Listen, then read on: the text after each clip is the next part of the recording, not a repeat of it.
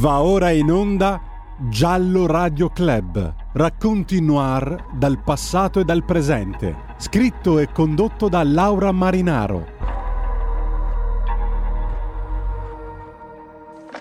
Lei è, venuta a salutarci, è venuta a salutarci a casa e io ricordo ancora la scena era davanti la porta e io ero lì che la guardavo, ancora ce l'ho davanti. Se chiudo gli occhi mi sembra di, di vedere ancora quella scena lì. Basta, non ce la faccio più. Queste probabilmente le ultime parole che Francesca Caputo, una donna di 35 anni, originaria della Sicilia ma residente a Voghera da tempo con il marito e due figli di 9 e 6 anni, pronuncia la sera del 12 novembre 1996. Sta litigando con il marito, violento e prevaricatore, forse vuole lasciarlo, anzi sicuramente ha deciso di lasciarlo. Non possiamo saperlo, in effetti, perché Francesca da quella notte sparisce nel nulla. Lei dorme da tempo sul divano, a detta del marito, che, quando verrà lanciato poi l'allarme il giorno dopo dai figli, dirà di averla lasciata lì e di essere uscito per andare a lavorare prestissimo alle tre di notte nella fonderia dove era stato assunto da Carmelo, il nipote di Francesca. Carmelo, Ada, la sorella di Francesca e soprattutto la nipote che avete sentito in questa registrazione non si danno ancora pace, malgrado inchieste aperte e chiuse, malgrado qualche elemento, qualche reperto di quel tempo che forse potrà dare qualche risposta, chiedono la verità.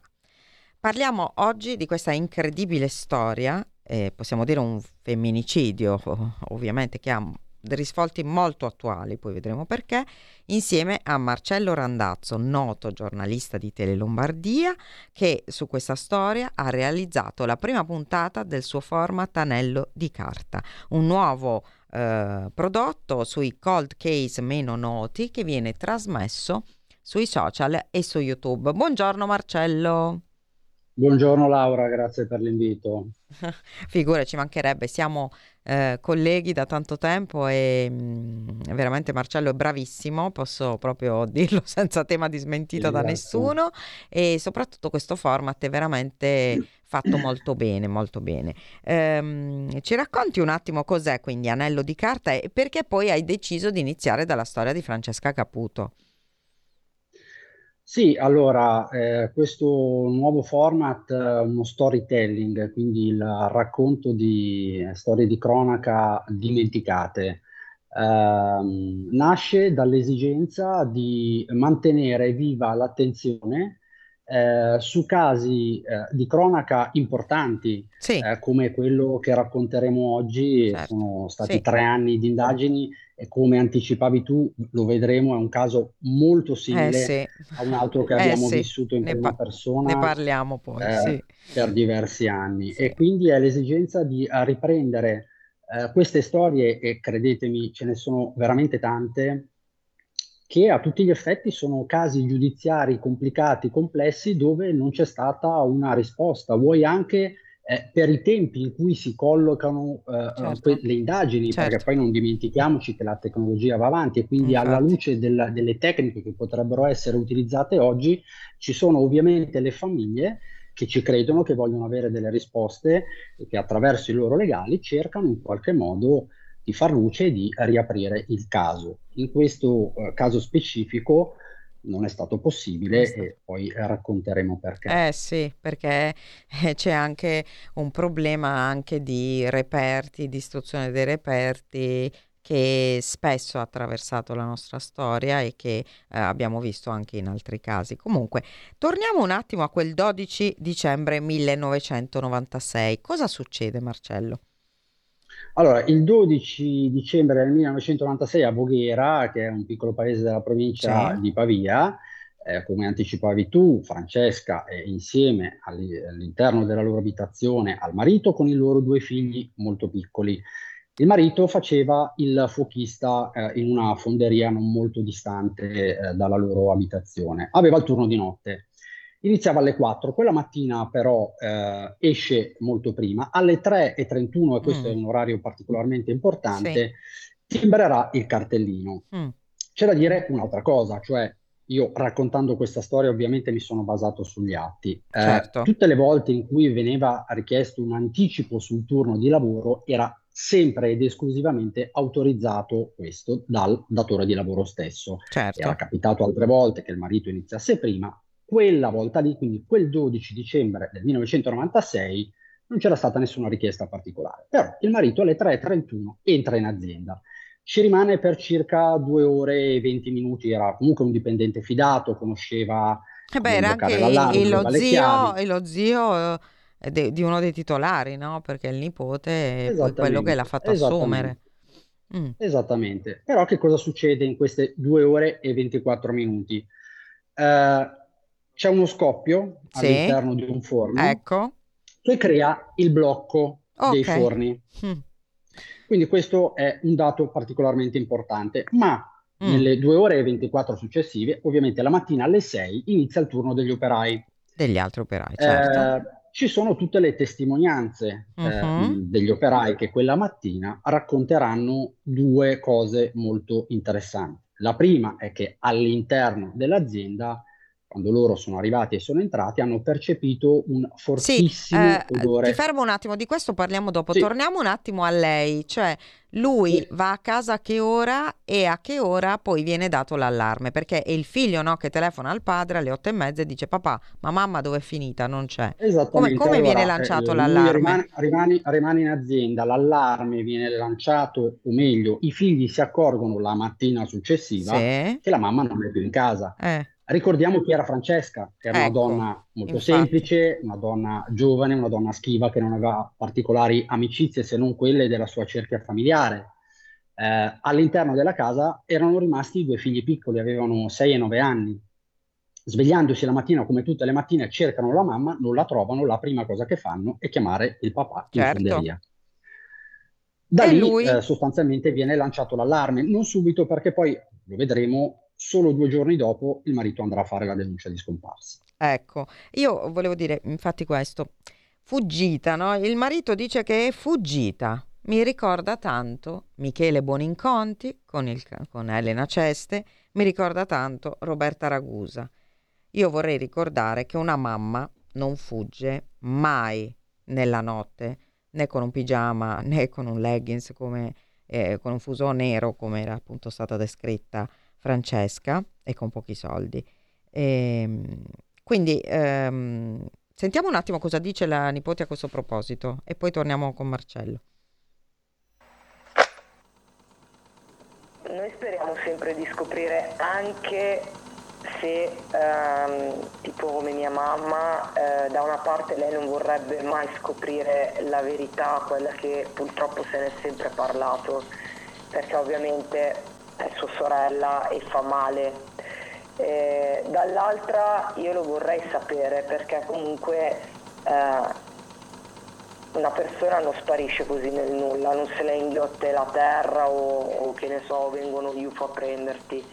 E quindi io aspetto sempre una verità e vorremmo non fermarci per scoprire, scop- almeno avere giustizia sulla fine che ha fatto mia zia. Ti ripeto, non era la persona Ecco. proprio, non era il tipo che lei si allontanava da sola. Ecco, non era proprio il tipo che si allontanava da sola, esattamente come Elena Ceste, esattamente come Roberta Ragusa.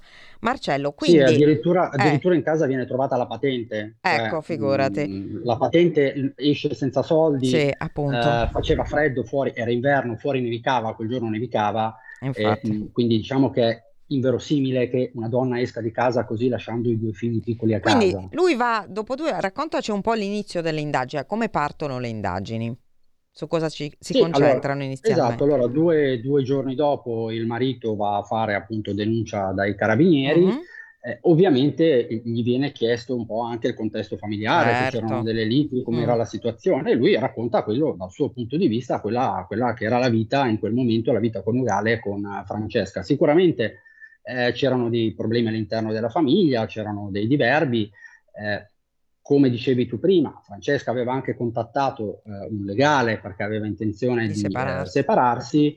Eh, in quel momento aveva, ci stava pensando, ma aveva rimandato perché c'era una piccola operazione che, che doveva affrontare il figlio e a detta anche dei familiari con i quali ho parlato, probabilmente lo avrebbe fatto dopo aver risolto questa cosa. Certo. Era chiaro che il problema ehm, poteva essere poi la separazione, il mantenimento, i soldi e questo preoccupava sia Francesca, ma ovviamente anche il marito. Eh, certo è che eh, il marito nella sua denuncia fa la sua ipotesi, dice per me Francesca si è allontanata, c'erano eh. dei problemi in casa, lei non ce la faceva più e questo dal suo punto di vista insomma, poteva essere mm. quello che era successo quella notte. Eh, in realtà poi eh, non partono immediatamente le indagini, ma vengono fatte delle verifiche all'interno della fonderia. Cioè, non partono nemmeno le ricerche di Francesca subito, perché sì, ovviamente si ritiene che sia un allontanamento volontario, giusto? Esattamente eh. quello che viene fatto, parliamo del 1996, eh. viene controllata l'utenza telefonica certo. fissa, per esempio, però non è come oggi no. dove abbiamo la disponibilità di controllare per esempio le celle, l'aggancio del, della geolocalizzazione. Sì. Vengono fatti i primi controlli per capire gli eventuali spostamenti non emerge nulla, anche perché poi lei contatti con altre persone oltre alla sua cerchia familiare, non ce n'erano molti, quindi non emergono misteriosi uomini no, con i quali lei poteva avere a che età, A che età era, era venuta al nord, giusto? Lei era... Mm, siciliana. Lei era esatto di un piccolo paesino della provincia di Messina sì. e ehm, era, si era spostata da giovane, da, da, da, giovanissima, assieme a tutta la sua famiglia per lavoro erano venuti al nord, certo. quindi aveva, uh, era molto giovane comunque. Però aveva eh, solo contatti lì... con la famiglia, cioè non aveva grandi amicizie, anche perché faceva la casalinga, no? Assolutamente sì, lei faceva dei piccoli lavoretti per mantenersi, sì. voleva in qualche modo essere indipendente sì. anche dal marito che lavorava, uh-huh. faceva le pulizie, piccoli, comunque piccoli lavoretti, la sua vita sì, era, era dedicata ai suoi figli, figli, ai suoi due figli piccoli. I carabinieri ovviamente iniziano ad ascoltare gli operai e ecco. da qui ecco. emergono quello che stavamo dicendo prima, uh-huh. vengono eh, fatte le sommarie sì. informazioni sia del titolare sia di diversi dipendenti, convergono tutte eh, su un'unica cosa, quello che stavamo dicendo prima, mm. ovviamente le prime sensazioni la mattina all'arrivo alle 6, quindi il primo turno degli operai, tutti nelle loro dichiarazioni eh, davanti ai carabinieri, raccontano di questo fortissimo odore di carne bruciata. Eh. Questo lo raccontano tutti. C'è un altro dettaglio, e anche qui eh, viene poi raccontato dal, dall'altro nipote di Francesca, che lavorava all'interno dell'azienda. Quando arrivano notano una cosa particolare, cioè tutti i portoni dell'azienda erano spalancati. In quel momento all'interno c'era solo il marito erano mm. completamente spa- spalancati, circostanza che viene descritta eh come inusuale dagli operai, perché sì, si poteva aprire una piccola porta, ma che fosse... Sì, ma poi in inverno, tutto aperto, infatti. Esattamente, mm, esattamente mm, mm, questo. Quindi da lì ci si inizia a concentrare, ehm, i carabinieri di Casteggio, quindi sì. eh, il comando provinciale della zona, eh, si concentra sull'azienda.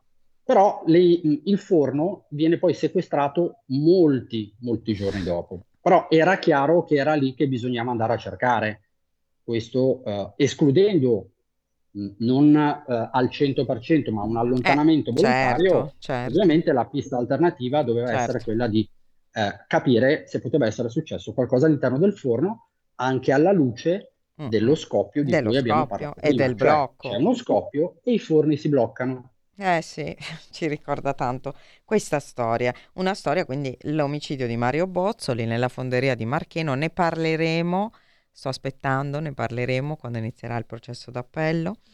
E, però diciamo che eh, in quel caso c'è stata un, una condanna addirittura senza eh, la prova scientifica della presenza di Mario Bozzoli nel, nel, forno. Perché qui qualcosa insomma è andato sotto? Sentiamo anzi un attimo il nipote Carmelo cosa dice che appunto eh, lavorava lì. Cioè, che sono entrato dentro e c'erano i portoni spalancati eh, era d'inverno, eh, c'era uno strano odore, eh, c'erano parecchie cose strane. Ma c'è una... Ecco, Marcello, ehm, quindi cosa succede dopo? Raccontaci bene Allora, l'indagine. Quindi sì, sì, abbiamo allora- capito che c'è stato qualcosa lì, ma cosa, cosa avviene? Perché il marito poi viene indagato, giusto? Perché? Esattamente, esattamente. Allora, succede che 13 giorni dopo Mm. eh, i carabinieri effettuano questa ispezione e da qui c'è un primo colpo di scena, Mm, perché sulla bocca del forno eh, vengono trovate delle, mh, delle macchie, delle macchie nerastre eh, di materiale coagulato. mm, Eh, ovviamente eh, le indagini si concentrano lì, si concentrano per quanto riguarda eh, l'analisi scientifica, quindi viene chiamato il CIS di Parma. Parliamo di 13 gio- giorni dopo, cioè il forno per, mh, diciamo, per 13 giorni Era viene andato. ispezionato, ma ufficialmente viene sequestrato Eh. eh, 13 solo 13 giorni dopo. Da questa analisi eh, di, di queste tracce che vengono repertate, in realtà ci sono più reperti che vengono trovati sulla bocca del forno, emerge eh, ovviamente l'ennesimo colpo di scena, e cioè viene mh, in qualche modo isolato eh, un DNA eh, che per il 70% è maschile e per il 30% è femminile. Ah, caspita. A questo punto, a questo punto il pubblico ministero chiede eh, degli accertamenti perché bisogna in qualche modo capire di chi appar- a chi appartiene il 70%. Ecco, c'è già quindi, il 30%. Marcello, c'è già mm, l'analisi del DNA allora? Sì, sì, sì, assolutamente era, era possibile, ma ovviamente non con le tecniche di oggi. Certo.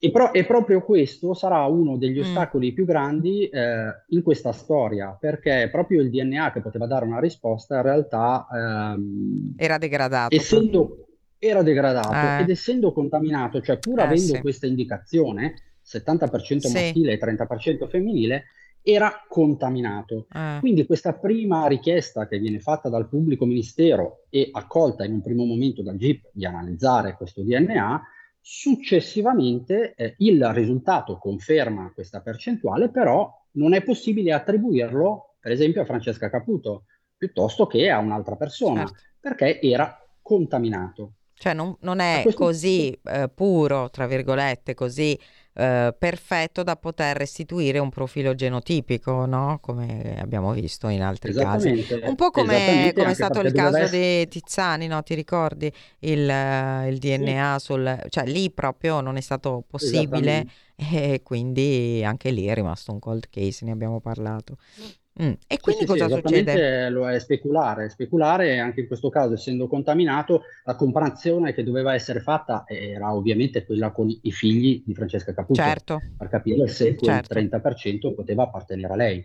Tant'è che poi ovviamente nel momento in cui viene sequestrato l'impianto eh, si procede anche al sequestro dei vestiti del marito, a iscriverlo nel registro degli indagati per omicidio e distruzione di E cadavere. lui cosa Quindi fa? qui- Come si comporta lui in questo periodo? lui, lui lui dà, lui dà le, eh, ovviamente le, la- la- le sue, dal suo Certo. punto di vista, dalle sue spiegazioni, sia del suo comportamento in azienda, perché poi non dimentichiamo che gli operai che conoscevano molto bene il marito di Francesca, in quei giorni sono stati molto vicini, hanno descritto una persona, mh, mh, insomma, agitata, ovviamente, da un punto di vista lo si può leggere come la moglie scomparsa e scappata, Certo, dall'altra anche per, per altri motivi. Lui ha continuato, ovviamente c'erano i due figli da seguire, Eh, quindi sì. lui in qualche modo continua a fare la sua vita e eh, si mette poi a, a disposizione. Eh, ovviamente lui già nella, nella- di- nella denuncia di, di scomparsa lo scenario lo, ave- lo aveva,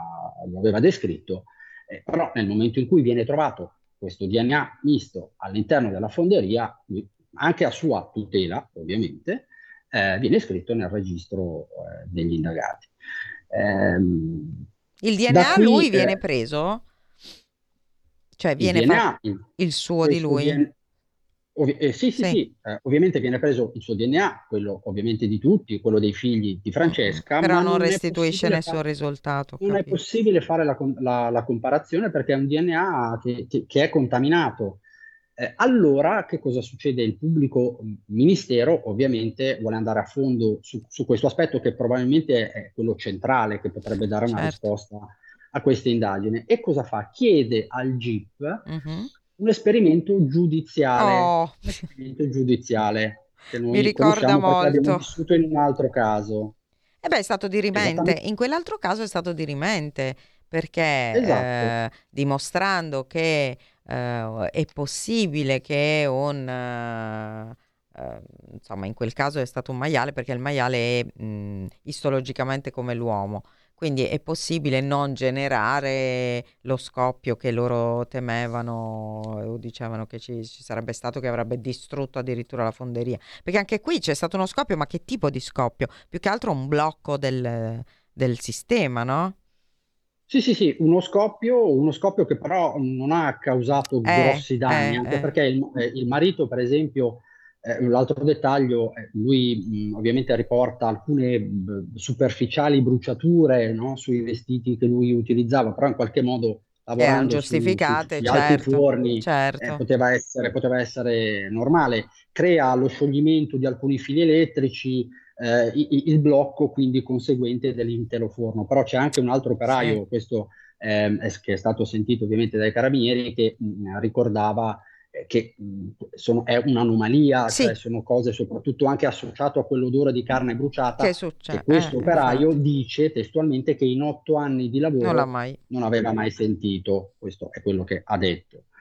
Ehm, Quindi torniamo, quindi- allora stavi dicendo del, dell'esperimento. Quindi fanno questo esperimento. Esatto, questo esperimento giudiziale eh, che viene chiesto dal pubblico ministero, eh, che cosa chiede il pubblico ministero? Di inserire all'interno del forno un animale dello stesso peso della Certo. persona scomparsa eh, per capire le Che eventuali tracce che si sarebbero prodotte e soprattutto dove. Mhm. Ma oltre a questo esperimento chiede anche di, di, mh, eh, introdurre all'interno del forno gli stessi materiali che il marito ha Dice, detto di aver sì, introdotto quella sì, sera. vero. Quindi volevano fare questi due- queste due comparazioni. Purtroppo il GIP rigetta la richiesta del, del pubblico ministero, probabilmente perché non si sarebbe potuti andare oltre quella contaminazione eh, che era, che era centrale. E in qualche modo eh, le indagini imboccano un vicolo cieco perché veramente il pubblico ministero che eh, veramente aveva, era stato aveva illuminato capito, e sì, lo abbiamo rivisto nel caso Bozzoli che, che è stato dirimente come dicevi tu, infatti. purtroppo Anzi, questo esperimento qui, se l'avessero fatto, se avessero fatto questo esperimento per Francesca Caputo, probabilmente sarebbe concluso prima anche il processo Bozzoli, secondo me, no? Perché comunque sarebbe stato un, eh, un, eh, precedente molto molto importante. Assolutamente sì. Vabbè, in eh, quel caso eh, lì non abbiamo, non abbiamo proprio, non hanno trovato assolutamente tracce ehm, di nessun tipo perché, boh, non so, probabilmente il forno della Bozzoli era a più alte temperature, ehm, oppure, non so, sai, sono passati tanti anni, magari le tecnologie oggi anche di quei forni sono, sono diverse e, e quindi Sì, sì, no, purtroppo lì non è stato proprio poi- trovato nulla. Mm. Sì, sì, certo, eh, su- se tu ti stavi riferendo al caso Bozzoli, Sì. eh, lì ha lavorato anche la dottoressa Cattaneo, Sì, che è eh, un luminare in questo Sì. campo, eh, però comunque è stato dirimente anche, eh, anche questo, questo esperimento che è stato fatto Assolutamente, per Marcheno, nel assolutamente. caso di Bozzoli. Sì, però voglio dire, caso- magari eh, nel caso Bozzoli si fosse trovata una traccia come quella che, che- Certo, che avevano certo. trovato No, certo, nel caso di certo, Francesca. certo. Eh, Esatto, nel caso Bozzoli è stato fatto l'esperimento senza Sì, trovare tracce, sì. nel caso di Francesca Caputo c'erano le tracce, ma non è stato fatto E lì abbiamo una prima condanna in primo grado, ricordiamo, al nipote Giacomo Bozzoli, adesso poi probabilmente ci sarà il secondo grado, e qui invece abbiamo un cold case. Eh, Qui abbiamo, sì, esatto, poi ovviamente la posizione, questo c'è da dire perché è l'unica verità giudiziaria del caso della scomparsa di Francesca Caputo è eh, l'archiviazione della posizione del marito, che dopo tre anni di Sì. indagini eh, viene, la sua posizione viene, viene archiviata. Riprendiamo dopo la pubblicità, ricordo di nuovo 0292947222 e 346 6427 756 se volete fare qualche domanda a Marcello. Grazie. Stai ascoltando Radio Libertà, la tua voce libera, senza filtri né censure, la tua radio.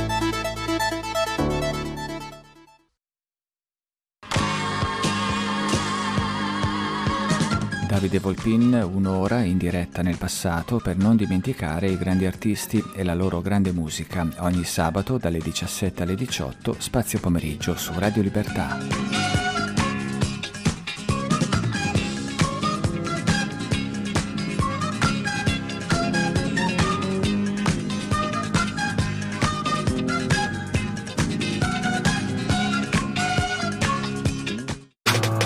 Stai ascoltando Radio Libertà. La tua voce libera, senza filtri né censura. La tua radio.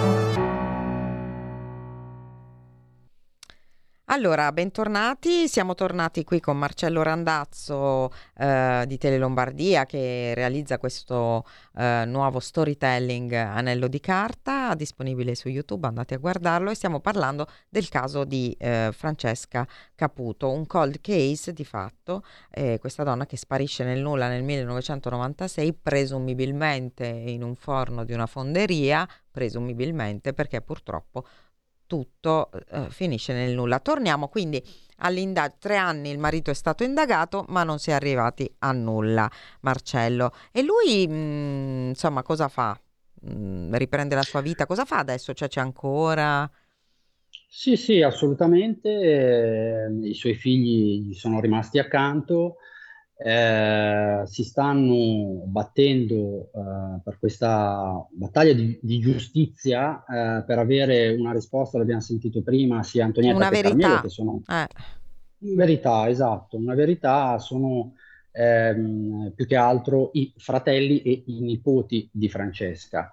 Eh, che comunque in, in, tutti questi anni ne sono passati 26, sono saranno 27 eh sì. a dicembre, eh, comunque in questi ultimi anni, anche alla luce, magari lo vedremo dopo, delle nuove tecniche, dei nuovi sequenziatori di DNA, eh, attraverso un avvocato hanno ripreso in mano tutta, tutte le carte, tutta la storia e stanno cercando eh, di far riaprire le indagini. Lui ha continuato a fare la sua vita, ripeto, i figli gli sono rimasti accanto, però in qualche modo ehm, stanno cercando di, di dimenticare, di, di, di, andare avanti. Certo. Eh, stanno andando avanti anche i suoi familiari, ma non vogliono dimenticare. Mm. Ma, non c'è, ma, ma non c'è mai stato nessun altro indagato, poi alla fine è rimasto sempre solo lui, eh, non c'era la possibilità esatto, che fosse stato qualcun altro.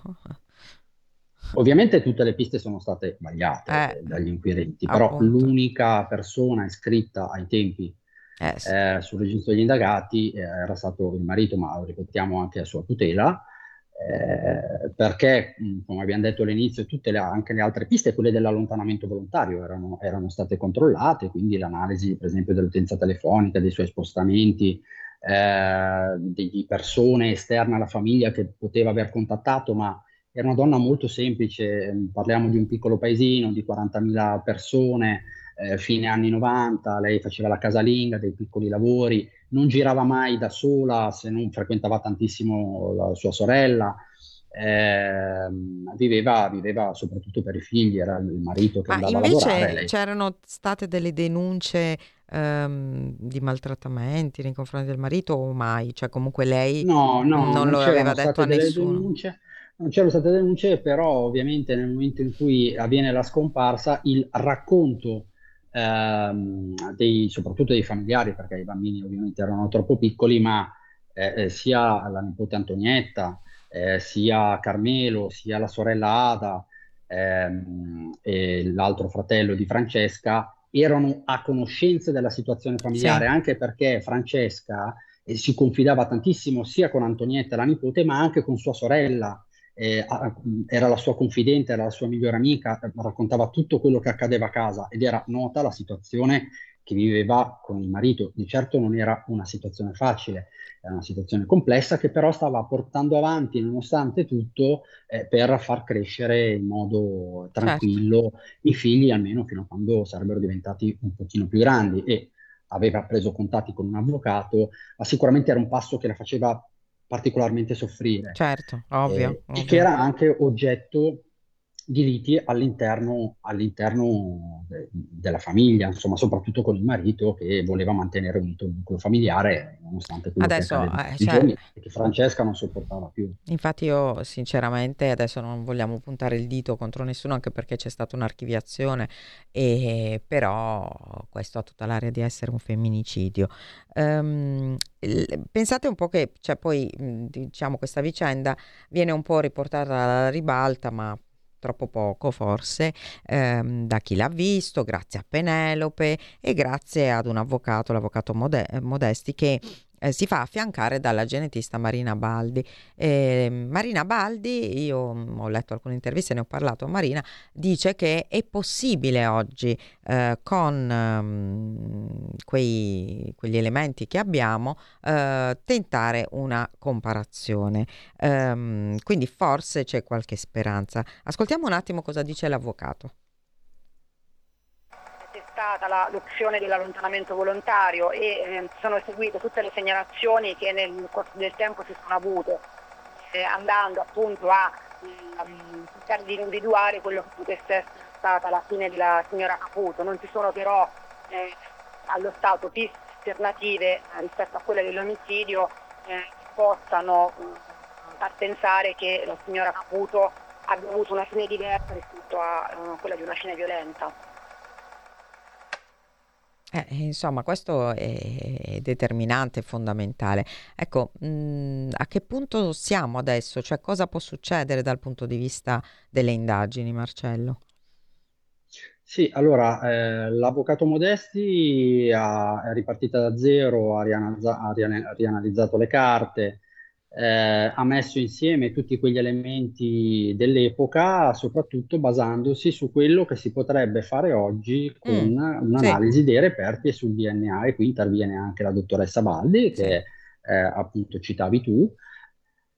Ma ci sono i Quindi reperti? Cioè, che reperti ci sono? Eh, perché questo poi è l'altro Busillis, no? arriviamo, Eh, Esatto, arriviamo proprio a, a questo punto. L'avvocato, l'avvocato Modesti, che eh, ovviamente rappresenta la famiglia di Francesco Caputo, eh, ha presentato un'istanza di riapertura delle indagini presso la procura che ai tempi indagò eh, sulla storia di, sulla scomparsa, sull'allontanamento di Francesca Caputo. Quindi ha fatto, ha depositato questa istanza mm, e la richiesta è stata quella di ottenere i reperti, motivandola, motivandola e portando anche le motivazioni eh, date dalla eh, dottoressa Baldi, no? E quindi certo, eh, le, cioè che, che è nuove analisi, impossibile. anche dei eh, nuovi sequenziatori del sì, DNA, sicuramente potrebbero dare quelle risposte che nel 1996, eh per sì. le tecniche di allora, eh, non, non- non si erano avute.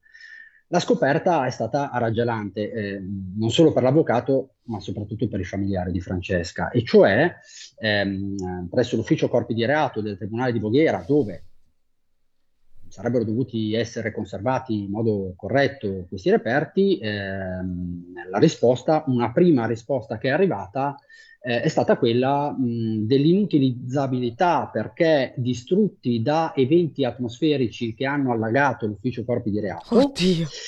e quindi eh, questi reperti eh, non sarebbero più disponibili. Eh, io ho parlato lungamente, poi ovviamente non devo insegnare nulla all'avvocato Modesti, eh, però siccome siamo abituati ehm, anche in storie, casi mh, Mm, recenti, eh sì, eh, proprio eh, su questa battaglia che viene fatta eh, sui reperti, sì, e, e ovviamente eh, dalla parte delle, del- delle persone, delle vittime, delle persone offese, è giusto che, che- che- che si battano fino alla fine. Con lei, ovviamente, dopo questa prima battuta d'arresto che loro hanno avuto, perché questa risposta li ha veramente spiazzati, ma cioè poi è vero che pensavano c'è stato questo allagamento, cioè è stato confermato.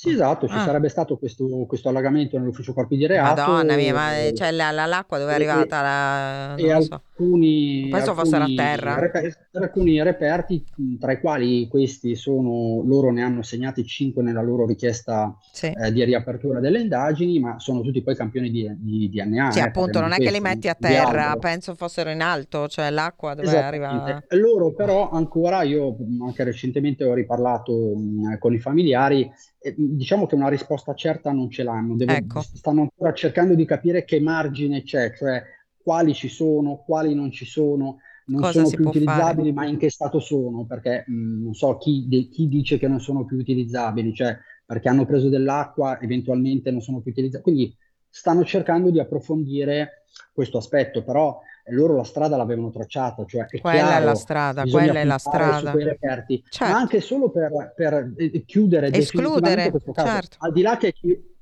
al di là che è chiuso perché la sua posizione del marito è stata archiviata, però per Vabbè, escludere, diciamo, definitivamente con le tecniche di oggi ehm, un'eventuale responsabilità. cioè, Questa eh, di fatto lì c'era una traccia mista, uomo-donna. Eh, Cosa ci una faceva lì? traccia mista uomo-donna, Eh, esatto, 70% maschile e eh. 30% femminile, non, è non si è potuto co- comparare con i figli, quindi non- essendo una traccia contaminata, eh, all'epoca non, non è stata utile, eh, non è Ecco, stata utile eh, in nessun modo. chiederti, c'erano altre tracce di altro tipo, del tipo che ne so, ehm, c'era stata una colluttazione magari vicino al forno, de- tracce di una colluttazione o no? O No, solo quello? no, no, no, no, assolutamente no. Eh, le uniche tracce che vengono repertate sulla bocca del forno eh, vengono repertate all'interno di quelle, diciamo, materiale coagulato, così viene, diciamo, definito negli atti, eh, che, che viene trovato nel, diciamo, ai bordi della, sul lato destro della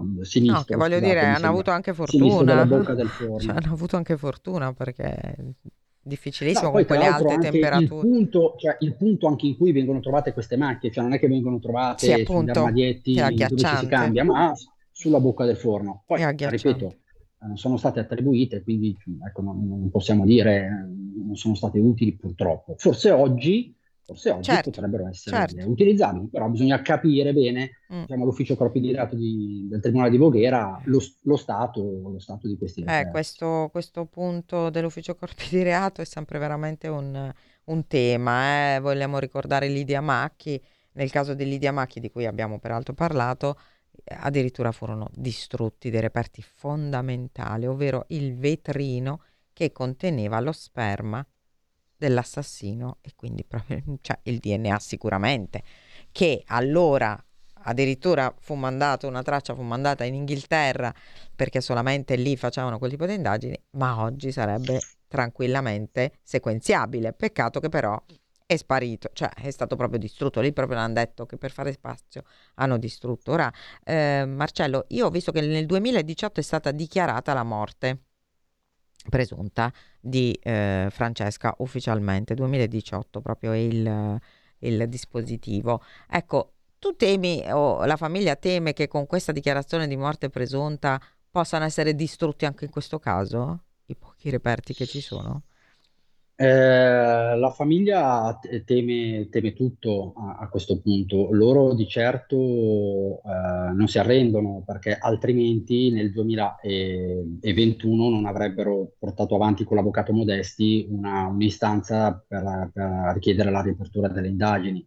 Quindi di certo a loro, ehm, come diceva anche Antonietta nel- nel- nell'intervista che avete fatto sentire prima, eh, loro vogliono arrivare alla verità. Da una parte la sorella forse non, non vorrebbe sapere Certo, veramente quello che è perché successo, certo. dall'altra però eh, sono più di vent'anni che mh, qu- questa donna è scomparsa lasciando a casa due figli e loro non sanno No, perché, io credo eh, che nel, loro nel loro cuore sanno già che è così, ovvio che, che è morta, però ovviamente eh, sapere che è morta in questa maniera qui è veramente terribile, cioè ma- magari anche loro stessi rifiutano quest'idea, però eh, giustamente devono saperlo, è giusto, questo è giusto, quindi Assolutamente è quello poi che muove tutte- tutti i familiari di, di- persone scomparse, eh, oppure purtroppo trovate morte, e casi in cui non si riesce a dare una Mm.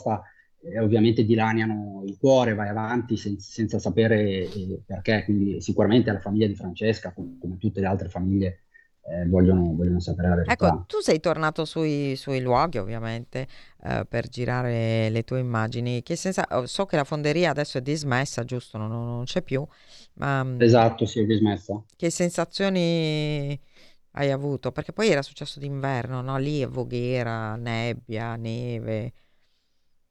Ma sì, eh, ovviamente eh, questa è una storia che tutti eh, generalmente si conosce poco, ma lì a Voghera, nei paesi eh, limitrofi, tutti sanno, tutti conoscono la storia di Francesca, tutti si ricordano di Francesca, eh, l'hanno un po' conosciuta anche attraverso il racconto che, ha, che hanno portato avanti i familiari. Eh, mm, fa impressione, insomma, è un'azienda dismessa che è ancora lì mm. e sembra tutto essersi fermato eh, nel, 1900, nel 1996. Eh, è una storia, è una storia che è rimasta senza, senza una risposta, una storia che, che, che tutti vorrebbero eh, che, che, capire su, sulla quale vorrebbero, esatto, vorrebbero che ci, ci, fosse una risposta definitiva. E lì veramente quando io sono andato ho parlato con tante persone, ovviamente eh, Francesca è nel cuore di tutti, anche perché è ufficialmente scomparsa, una morte presunta. Eh, però si, si Oggi avrebbe avuto 62 anni, giusto? Anche meno, no? Eh, 61 anni. Sì, Era del 61. Anni, sì, esatto. I figli poi ovviamente sono grandi, sono cresciuti. Eh, si Beh, sono comunque ancora giovane, ancora giovane, insomma, non è che certo, assolutamente aveva, aveva 35 anni quando scomparsa. 35 anni in una notte d'inverno molto fredda, eh, senza, senza, nulla, senza soldi, senza, senza patente, senza, senza una meta, senza un telefono cioè, no. dove può essere andata un, una mamma con no, due figli piccoli a casa di 6 e 9 anni. Infatti io vorrei sempre veramente eh, invitare la gente a riflettere su questo quando succedono cose del genere e quindi anche con Roberta Ragusa è stato così, anche con Elena Ceste poi è stato ritrovato il cadavere, e, ma Roberta Ragusa non è stato ritrovato mai, ne abbiamo parlato qui, no? È chiaro, Roberta non c'è più da, da quella notte, è chiaro purtroppo poi succede che, che, i cadaveri possono anche sparire o possono essere ritrovati dopo tanto tempo o possono sparire nella terra del niente, no? come, come si dice. Marcello, sì, poi eh... sappiamo, e tu lo sai anche benissimo, anche tu Laura, che poi per un processo non è necessario ritrovare un corpo. No. È chiaro che poi quando, quando, quando accade i corpi parlano sempre. Sì, eh, eh, lo so. Lo so bene. Però anche in assenza di un corpo sicuramente Certo. Si può arrivare a una verità. Sì, si può arrivare anche ad una condanna. Vediamo, cioè, so, Lolli comunque è stato condannato in via definitiva alla fine, no, il marito di Roberta Ragusa. Senti Marcello, adesso continua questo viaggio eh, con Anello di Carta, no? A parte, vabbè, ovviamente il tuo impegno con, con Tele Lombardia, sempre su tutti i casi di cronaca. Mm, ti stai tra l'altro impegnando tantissimo, infatti ti voglio già invitare pubblicamente e lo dico anche a, a tutti i nostri radioascoltatori quando, quando tu potrai, eh, ti stai occupando tantissimo di un'altra scomparsa nel nulla, Greta Spreafico, questa cantante eh, di Erba, quindi proprio delle nostre parti, che è sparita nel nulla nella zona di Porto Tolle ehm, e non se ne sa più niente. Cosa, cosa ci puoi dire lì quando, quando, insomma, poi dopo ovviamente verrai da noi, quindi ci racconterai meglio. Volentieri, sì, le, questo è un le tue sensazioni, veramente, sì. veramente complesso e proprio ieri ho parlato lungamente con il fratello di Greta che si chiama Simone Spreafico. Sì. Eh, la, la, sintesi che Greta scompare il 4 di giugno del 2023, è un anno, è un anno. che Greta Spreafico è, è scomparsa. È un anno. È scomparsa nel, nullo, nel nulla lei, ma soprattutto l'altro grande mistero è sì. la sua automobile. Sì, sì, Io sono andato diverse volte a Porto Tolle. Eh, partiamo da, da, da, da, un altro piccolo dato, cioè eh, in base alle telecamere eh, l'auto di Greta sembrerebbe non sia mai uscita da Porto Tolle. Eh. C'è una telecamera che le inquadra in quei giorni eh, che inquadra la targa della sua auto in quei giorni, da lì poi scompare nel nulla. Noi abbiamo, siamo andati con i familiari, con i droni, con i droni sottomarini a verificare i punti in cui potrebbe scivolare all'interno un'automobile, quindi trovarsi Niente. lì eh, le ricerche, guardate, quelle, le uniche ufficiali sono state fatte il 21 dicembre dello scorso anno con la protezione civile, carabinieri, vigili del fuoco. All'interno, poi parliamo del delta del Po, eh, ma è ovviamente una regione vastissima, è, enorme. è un'area molto sì, vasta. Sì, sì, lei scompare, di lei non si sa più nulla. C'è, eh, questa è una notizia che avevamo dato, una persona indagata, ovviamente all'inizio eh, ovviamente le indagini sono, sono partite a, nella cerchia delle conoscenze, delle eh, persone che aveva visto per ultime, sì, sì, sì, qua, eh, sì. e invece poi viene iscritta nel registro degli indagati una persona. Ehm, il vero mistero è, è anche do, dove è scomparsa la, la, la, sua automobile, cioè sì. ritrovare la sua automobile. Allora accetti il nostro invito, dai, così ne parliamo bene bene. Magari volentieri, anche con Simone volentieri. se vuoi, anche cioè, se lui vuole, così facciamo un appello. Volentieri. Io sempre veramente questa cosa delle, delle scomparse mi, mi, mi, sconcerta. Adesso questi giorni c'è anche questa bambina che, vabbè, è, insomma, è un problema. È un problema questo del, um, vabbè, sui minori diciamo meno, però dei protocolli, questo fatto che viene considerato allontanamento volontario eh, per 24 ore, secondo me non so se tu la pensi come me, però è una perdita di tempo inutile perché le indagini poi alla fine eh, quelle più importanti sono quelle veramente delle prime ore, soprattutto nei casi di scomparsa. Assolutamente. Eh, vabbè, ovviamente fonda- ai tempi di, di Francesca Caputo era ancora meno che oggi la sensibilità sulle scomparse, eh, anche se insomma già eh, siamo a fine anni 90 e eh, quindi non è che proprio eh, non, c'era, non c'era nulla, non c'era possibilità di fare nulla, di fare degli accertamenti, però eh, anche oggi è ancora così e secondo me questo deve cambiare. Secondo me noi giornalisti dobbiamo aiutare un po' a far cambiare questo, eh, questo andazzo. Senti, ma eh, eh, ci puoi già anticipare su cosa sarà prossima, il prossimo storytelling Anello di Carta o ehm, ci vuoi raccontare qualcosa vagamente, insomma, su di cosa ti sì, no, vi, vi, posso dire che mh, parlerò ehm, di una storia che ci porterà tra l'Emilia Romagna e la Lombardia, dove mm-hmm. in una zona ben precisa dell'Emilia Romagna viene trovata una persona eh, che si sarebbe tolta la vita, una persona probabilmente uccisa e un corpo mai identificato, sempre nella stessa zona. Eh, è un caso anche questo complesso, mm, se ne è parlato mh, forse ancora meno di Francesca Caputo. Eh, incontrerò i familiari, il fratello di, di uno di questi mm, tre ragazzi morti. Ah, forse ho capito. Me ne sono occupata anch'io, sì, sì, ho capito. Loro si stanno, si stanno battendo per, sì. ovviamente per portare avanti le indagini, è un caso molto, molto complesso anche questo, però ci sono tanti aspetti e noi ne parliamo mh, proprio per quello che dicevamo all'inizio. Sì, per aiutarli. Eh, per mantenere sì. l'attenzione su questi casi, perché sì. sappiamo che è importante parlarne. Guardiamo per esempio con il caso di Rosa Olindo, cosa è successo? Un sostituto procuratore eh, ha preso in mano le carte, se le ha studiate, ma comunque se ne è sempre parlato. È un caso ovviamente, è un caso unico, molto particolare, però è grazie anche mh, all'attenzione che, che, che, i media, che noi eh, poniamo su determinate storie, eh, che permettono in qualche modo di, di non farle dimenticare. Quindi è importante sicuramente parlarne e soprattutto eh, di storie dimenticate. Senti, ti volevo fare l'ultima domanda, che è una domanda un po' proprio per, al giornalista e, e, che fanno spesso anche a me. Perché il caso di Francesca Caputo è stato dimenticato? Cioè, o non è stato trattato sì. così tanto come altri casi? Cioè, perché ci sono dei casi, me l'hanno chiesto anche l'altro giorno durante la presentazione del mio libro, di nuovo, e, perché ci sono dei casi che attirano di più, che vengono seguiti di più, che vengono mediaticamente proposti di più e dei casi invece di meno. Cioè, secondo te perché quello di Francesca Caputo ha avuto meno, tra virgolette, appeal? È veramente difficile dare una risposta. Me lo sono chiesto anch'io in tutti questi anni e eh. come a te è stato chiesto anche a me perché, e, ce, e, ce, ne sono veramente sì, tanti sì. Di, di, casi che possono essere paragonati a tanti altri che invece seguiamo magari tutti i giorni nelle nostre trasmissioni o sui sì. giornali. Eh, forse perché sono casi talmente complessi eh, sui quali bisogna ripartire da zero leggendo le carte, come faccio io, come fai tu.